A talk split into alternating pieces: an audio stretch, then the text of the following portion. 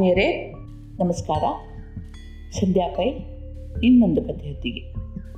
ಇದೊಂದು ದೃಷ್ಟಾಂತ ಕತೆ ಬಹಳ ಪ್ರಾಚೀನದಲ್ಲಿ ಬೆಳಕಿನ ಉಪಯೋಗ ತಿಳಿದವರು ಕೆಲವೇ ಕೆಲವು ಮಂದಿ ಇದ್ದರು ಆದರೆ ಹಗಲಿನಲ್ಲಿ ಸೂರ್ಯ ಬರ್ತಾನೆ, ಸೂರ್ಯ ಹೋಗ್ತಾನೆ. ಕತ್ತಲಲ್ಲಿ ಬೆಳಕನ್ನು ಕಾಣೋದು ಹೇಗೆ? ಕತ್ತಲಾಗುವಾಗ ಭೂಮಿ ತಣ್ಣಗಾಗುತ್ತೆ. ಚಳಿ ಆಗುತ್ತೆ ಅದಕ್ಕೆ ಬೆಂಕಿ ಬೇಕು. ಬೆಳಕಿನಲ್ಲಿ ವಸ್ತುಗಳು ಕಾಣೋದಿಲ್ಲ. ಅದಕ್ಕೆ ಬೆಂಕಿ ಬೇಕು. ಆಹಾರ ಬೇಯಿಸೋಕ್ಕೆ ಬೆಂಕಿ ಬೇಕು. ಈ ಬೆಂಕಿ ಬೇಕು ಅಂತ ಅವ್ರಿಗೆ ಗೊತ್ತಿದೆ. ಬೆಂಕಿಯನ್ನು ಹೇಗಾದರೂ ಮಾಡಿ ಸಂಪಾದಿಸಬೇಕು ಅಂತ ಅವ್ರಿಗೆ ಗೊತ್ತಿದೆ. ಆದರೆ ಈ ಬೆಂಕಿಯನ್ನು ಹೊಂದೋದು ಹೇಗೆ? ಬೆಂಕಿಯನ್ನು ಕಂಡುಕೊಳ್ಳೋದೆಲ್ಲಿ ಅನ್ನೋದು ಅವ್ರಿಗೆ ಗೊತ್ತಿರಲಿಲ್ಲ.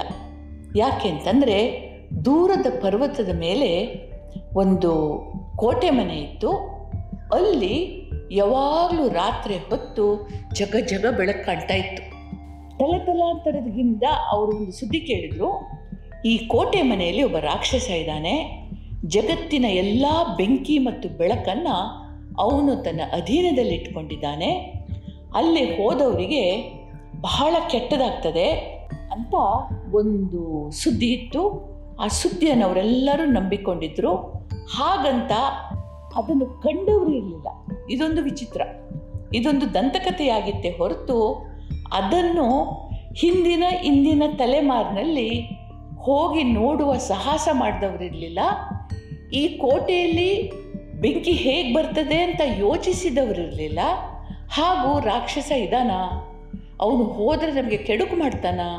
ಅನ್ನೋದನ್ನು ಪ್ರಯತ್ನ ಮಾಡಿ ನೋಡಿದವರಿಲ್ಲ ಹಾಗಾಗಿ ಇದೊಂದು ದಂತಕಥೆಯಾಗಿ ಉಳಿದಿತ್ತು. ಸೊ ಈ ಊರಿನ ಜನ ಕತ್ಲಾಗೋ ಮುಂಚೆ ಮನೆ ಸೇರಿಕೊಳ್ತಾ ಇದ್ರು. ಏನು ಸಿಗುತ್ತೋ ಅದನ್ನು ಹಸಿಯಾಗಿಯೇ ತಿಂತಾ ಇದ್ರು. ರಾತ್ರಿಯ ಚಳಿಗಳನ್ನು ನಡುಗುತ್ತಾ ಕಳೀತಾ ಇದ್ರು. ಆದರೂ ಯಾರೂ ಬೆಟ್ಟ ಹತ್ತಿ ಬೆಂಕಿಯನ್ನು ನೋಡುವ, ಬೆಂಕಿಯನ್ನು ತರುವ ಆಲೋಚನೆ ಮನಸ್ಸು ಮಾಡಿದ್ದೇ ಇಲ್ಲ. ಇದೊಂದು ಆಶ್ಚರ್ಯದ ಮಾತಾಗಿತ್ತು ಬಹಳ ಕಾಲದ ನಂತರ ಆ ಹಳ್ಳಿಯಲ್ಲಿ ಒಂದು ಕುಟುಂಬದಲ್ಲಿ ಈ ರಾಕ್ಷಸನ ಕತೆ ಗೊತ್ತಾಯಿತು. ಅವನು ತಾಯಿಯನ್ನು ಕೇಳ್ದ, ಅಮ್ಮ, ಬೆಟ್ಟದ ಮೇಲೆ ಏನದು ಬೆಳಕು? ಬೆಳಕಂದ್ರೆ ಒಂದು ಪ್ರಭೆ ಕಾಣ್ತಾ ಇದೆ. ಅದು ಏನು ಅಂತ ಹೇಳುವಾಗ ತಾಯಿ ಹೇಳಿದ್ದು ಅದು ಬೆಳಕಪ್ಪ, ಅಲ್ಲಿ ಒಬ್ಬ ರಾಕ್ಷಸ ಇದ್ದಾನೆ. ಹೋದವರನ್ನು ಹಿಂಸೆ ಮಾಡಿ ತಿಂದು ಹಾಕ್ತಾನೆ. ಅದಕ್ಕೋಸ್ಕರ ಯಾರು ಅಲ್ಲಿ ಹೋಗೋದಿಲ್ಲ.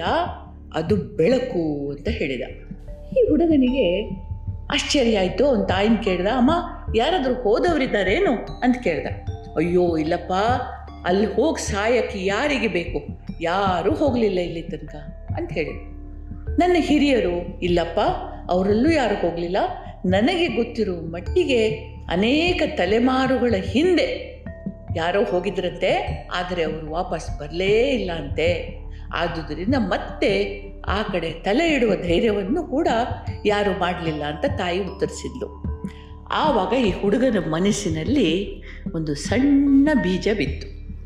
ಮುಂದೆ ಎಂದಾದರೂ ಒಂದು ದಿನ ತಾನಲ್ಲಿ ಹೋಗಬೇಕು, ಆ ಬೆಳಕನ್ನು ಕಣ್ಣಾರೆ ನೋಡಬೇಕು, ಆ ರಾಕ್ಷಸ ಇದಾನ ಇಲ್ವಾ ಅಂದರೆ ಅವನಿಗೊಂದು ಸಂದೇಹ ಬಂತು. ಇಷ್ಟೊಂದು ವರ್ಷಗಳಾಯಿತು, ಆ ರಾಕ್ಷಸ ಸಾಯಲಿಲ್ವಾ? ಆ ರಾಕ್ಷಸನ ಕುಟುಂಬ ಅಲ್ಲಿ ಉಂಟಾ? ಆ ಕುಟುಂಬದಲ್ಲಿ ಯಾರೂ ಕೂಡ ಕರುಣೆ ಇರೋರಿಲ್ವಾ? ನಮಗೆ ಬೆಂಕಿಯನ್ನು, ಬೆಂಕಿ ಬೆಳಕನ್ನು ಕೊಡುವವರು ಯಾರಿಲ್ವಾ? ಅಂತ ಹೇಳುವಂಥ ಪ್ರಶ್ನೆಗಳು ಅವನ ಮನಸ್ಸಿನಲ್ಲಿ ಬಂದವು. ಹಾಗೆ ಬೆಳಕಿನೊಂದಿನ ಬದುಕು ಹೇಗಿರ್ಬೋದು ಅನ್ನುವ ಯೋಚನೆ ಬೆಳೀತಾ ಬಂತು. ಕಡೆಗೆ ಒಂದು ದಿನ ಬಂತು. ಈ ಬೆಳಕನ್ನು ಕಾಣದಿದ್ದರೆ ತನ್ನ ಜೀವನವೇ ವ್ಯರ್ಥ. ತಾನಲ್ಲಿ ಹೋಗಲೇಬೇಕು ಅಂತ ಹೇಳಿ ಒಂಥರದ ಗೀಳು ಶುರುವಾಯಿತು. ಒಬ್ಸೆಷನ್ ಅಂತ ಹೇಳ್ತೀವಲ್ಲ ನಾವು? ಅದು. ಹೆತ್ತವರಲ್ಲಿ ಕೇಳಿದ ಅವ್ರು ಯಾರು ಕೂಡ ಒಪ್ಪಲೇ ಇಲ್ಲ. ಬೇಡಪ್ಪ, ಬೇಡ.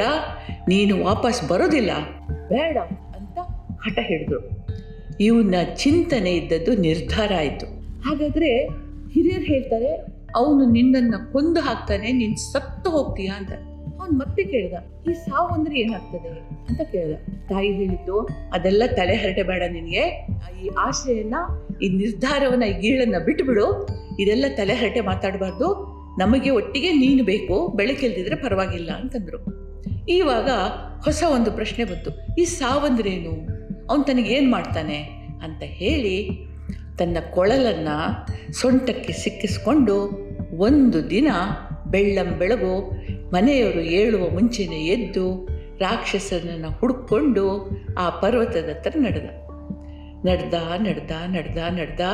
ಎಷ್ಟೋ ದಿನದ ಪ್ರಯಾಣದ ನಂತರ ದೂರದಲ್ಲಿ ಕೋಟೆ ಮನೆ ಹತ್ತಿರ ಕಂಡಿತು ಅಷ್ಟು ದಿನ ಅದು ದೂರ ಇತ್ತು.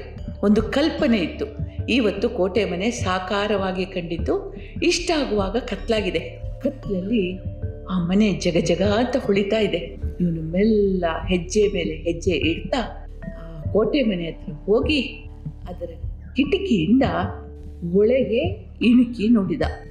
ನೋಡಿದ್ರೆ ಒಳಗೆ ಯಾರು ರಾಕ್ಷಸ, ಗಿಕ್ಷಸ ಏನು ಕಾಣೋದಿಲ್ಲ.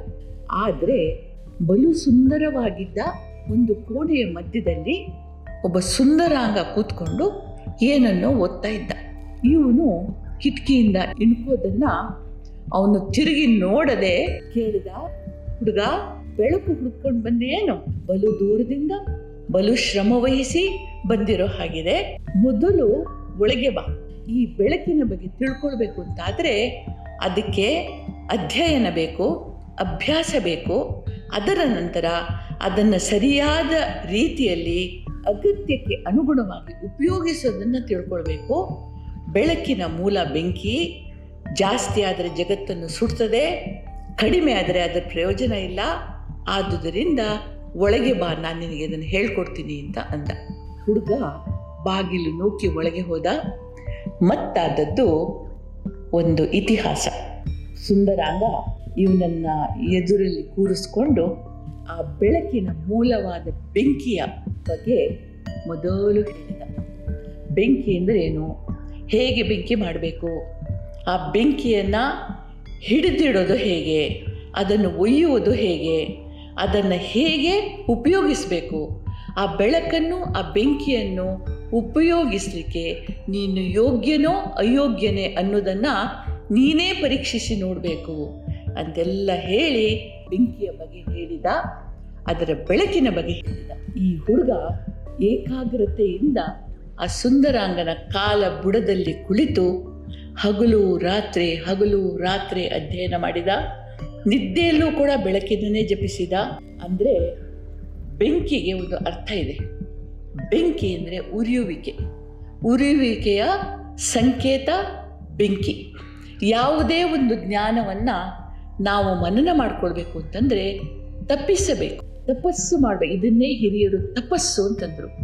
ಒಂದು ವಸ್ತುವಿನ ಬಗೆಯ ಜ್ಞಾನವನ್ನು ತಿಳಿಲಿಕ್ಕೆ ಏಕಾಗ್ರತೆಯಿಂದ ನಾವು ಮಾಡುವ ಚಿಂತನೆ ತಪಸ್ಸು. ಇದು ನಮ್ಮ ಕರ್ಮಗಳನ್ನು, ನಮ್ಮ ಚಿಂತನೆಯ ವಿವಿಧ ಆಯಾಮಗಳನ್ನು ಉರಿಸಿ ಬೂದಿ ಮಾಡಿ ಹಾಕ್ತದೆ, ಸುಟ್ಟು ಹಾಕ್ತದೆ. ಅಂದರೆ ಅನೇಕ ಆಯಾಮಗಳಿವೆ. ವಿಷಯ ಲೋಲುಪತೆ, ಭ್ರಷ್ಟಾಚಾರ ಅನೇಕ ರೀತಿ ನೀವು ಏನನ್ನು ಕಲ್ಪಿಸಿಕೊಳ್ಬಹುದು ಅದೆಲ್ಲ ಇಲ್ಲಿದೆ. ಅದೆಲ್ಲವನ್ನು ಸುಟ್ಟು ಬೂದಿ ಮಾಡಿ ಈ ಬ್ರಹ್ಮಾಂಡದ ಜ್ಞಾನವನ್ನ, ಅಂದರೆ ನಮ್ಮ ಬಗೆಗಿನ ಜ್ಞಾನವನ್ನ, ಅರಿವನ್ನ ಅದು ತೋರಿಸಿಕೊಡ್ತದೆ. ಈ ತಪಸ್ಸಿನಿಂದ ಉರಿಯುವಿಕೆಯಿಂದ ಮಾತ್ರ ಅದು ಸಾಧ್ಯ. ಹೀಗೆ ಆ ಸುಂದರಾಂಗ ನಿರಂತರ ಧ್ಯಾನದಿಂದ ಅದನ್ನು ಈ ಹುಡುಗನಿಗೆ ಕಲಿಸಿದ. ಹೇಗೆ ಬೆಂಕಿ ಮಾಡಿದ? ಎರಡು ಕಲ್ಲುಗಳನ್ನು ಉಜ್ಜಿ ಅರಣಿಯಿಂದ ಮಂಥನ ಮಾಡಿದ. ತಪ್ಪಿಸುವಿಕೆಯಿಂದ ಬೆಂಕಿಯ ಗಿಡಗಳು ಹತ್ತುಕೊಂಡು ಹೀಗೆ ಆ ಬೆಳಕಿನ ಜ್ಞಾನವನ್ನು ಹೊಂದಿ ಬೆಂಕಿ ಮಾಡುವ ರೀತಿಯನ್ನು ತಿಳ್ಕೊಂಡು, ಅದರ ಉಪಯೋಗವನ್ನು ತಿಳ್ಕೊಂಡು ಈ ಹುಡುಗನೇ ದೀಪವಾದ, ಬೆಳಕಾದ, ಅವನು ತಂದ ಘನತೆಯನ್ನು ಸಾವಿರಾರು ದೀಪಗಳನ್ನು ಹತ್ತಿಸಲಿಕ್ಕೆ ಉಪಯೋಗಿಸಿದ ಇಡೀ ಜಗತ್ತು ಈ ಬೆಳಕಿನ ಸೌಂದರ್ಯದಿಂದ ಬೆಳಗಿತು ಅಂತ ಈ ಕತೆ ಹೇಳ್ತದೆ. ಇದನ್ನು ನಾವು ಅನೇಕ ಆಯಾಮಗಳಲ್ಲಿ ಇದರ ಚಿಂತನೆ ಮಾಡ್ಬೋದು. ಅಂದರೆ ಒಂದು ಕಥೆಯನ್ನು, ಒಂದು ವಿಷಯವನ್ನು ನಾವು ಕೇಳಿದಾಗ ಆ ಒಂದು ಆಯಾಮವನ್ನು ಈ ಕತೆ ಹೇಳ್ತದೆ. ಬೇರೆ ಆಯಾಮಗಳು ನಮಗೆ ತಿಳಿಬೇಕು ಅಂತಾದರೆ ನಾವು ತಪ್ಪಿಸಬೇಕು, ಉರಿಯಬೇಕು. ತಪ್ಪಿಸಬೇಕು. ಉರಿ ಯಾವಾಗಲೂ ನೋವು ತರುವುದಿಲ್ಲ. ಮನಸ್ಸಿನ, ಉರಿ ಮನಸ್ಸಿನ ತಪ್ಪಿಸುವಿಕೆಯಿಂದ ನಾವು ಈ ಬೆಳಕನ್ನು ಹುಟ್ಟು ಹಾಕಿ ಆ ಬೆಳಕಿನ ಆಯಾಮಗಳನ್ನು ಅರ್ಥ ಮಾಡಿಕೊಂಡು ನಾವು ಅದರಲ್ಲಿ ಬೆಳಗಬೇಕು, ಬೇರೆಯವರನ್ನು ಬೆಳಗಿಸಬೇಕು. ಅದಕ್ಕೆ ನಾವು ಬಹಳಷ್ಟು ಹೆಸರುಗಳಿವೆ ಇದಕ್ಕೆ. ನಾವು ಜೀವ, ಆತ್ಮ, ಚೈತನ್ಯ ಏನೇನೋ ಹೇಳ್ತೀವಿ. ಏನಕ್ಕೋಸ್ಕರ ಬೆಳಕು ಬೇಕು ನಮಗೆ ಅನ್ನೋದನ್ನು ನಾವು ಚಿಂತನೆ ಮಾಡಬೇಕು. ಅದು ಯಾವ ಜ್ಞಾನ ಅನ್ನೋದನ್ನು ಯಜುರ್ವೇದ ಒಂದೆರಡು ಸಾಲದಲ್ಲಿ ಹೇಳ್ತದೆ. ಆ ಜ್ಞಾನ, ಆ ಬೆಳಕು ಎಲ್ಲವನ್ನೂ ನಡೆಸ್ತದೆ. ಆದರೆ ಅದು ಸ್ವಂತ ಚಲಿಸದು. ಅದು ದೂರದಲ್ಲಿದೆ, ಅದೇ ಹತ್ತಿರದಲ್ಲೂ ಇದೆ. ಅದು ಎಲ್ಲರ ಒಳಗಿದೆ, ಅದೇ ಎಲ್ಲದರ ಹೊರಗೆಯೂ ಇದೆ. ಇದು ಬೆಳಕಿನ ಸ್ವರೂಪ. ಬೆಳಕು ಅಂದರೆ ಜ್ಞಾನ. ಆ ಜ್ಞಾನದ ಸ್ವರೂಪ ಇದು. ಆ ಬೆಳಕು ಅದಲ್ಲ, ಇದಲ್ಲ. ಅವುಗಳೆಲ್ಲ, ಆ ಅದು ಇದುಗಳು ಎಲ್ಲ ನಾವು ಮನುಷ್ಯರು ನಮ್ಮ ಅನುಕೂಲಕ್ಕಾಗಿ ಗುರುತಿಗಾಗಿ ಕಲ್ಪಿಸಿಕೊಂಡ ಶಬ್ದಗಳು ಮಾತ್ರ ಶುದ್ಧ ಸ್ವರೂಪಕ್ಕೆ ಯಾವುದೇ ಆಯಾಮಗಳಿಲ್ಲ ಅಂತ ಹೇಳ್ತದೆ ನಮ್ಮ ಪ್ರಾಚೀನರ ಜ್ಞಾನ. ಇಂಥ ಬೆಳಕು ವಿಶ್ವ ಚೈತನ್ಯದ ಸಾಮರಸ್ಯ ಬದುಕಿನ ಆನಂದದ ಬೆಳಕು ಈ ಜಗತ್ತನ್ನೇ ಬೆಳಗಿಸಲಿ. ಈಗ ಕೇಳುವ ನಿಮ್ಮೆಲ್ಲ ಆತ್ಮೀಯರನ್ನ ಹಿಂದೆ ಇದ್ದವರು, ಇಂದು ಇರುವವರು, ಮುಂದೆ ಬರುವಂಥವರು ಅವ ಎಲ್ಲ ಸಮಸ್ತ ಜೀವಜಾಲಕ್ಕೆ ಇದು ಮಂಗಳವನ್ನು ಉಂಟು ಮಾಡಲಿ ಅಂತ ಹಾರೈಸ್ತೇನೆ.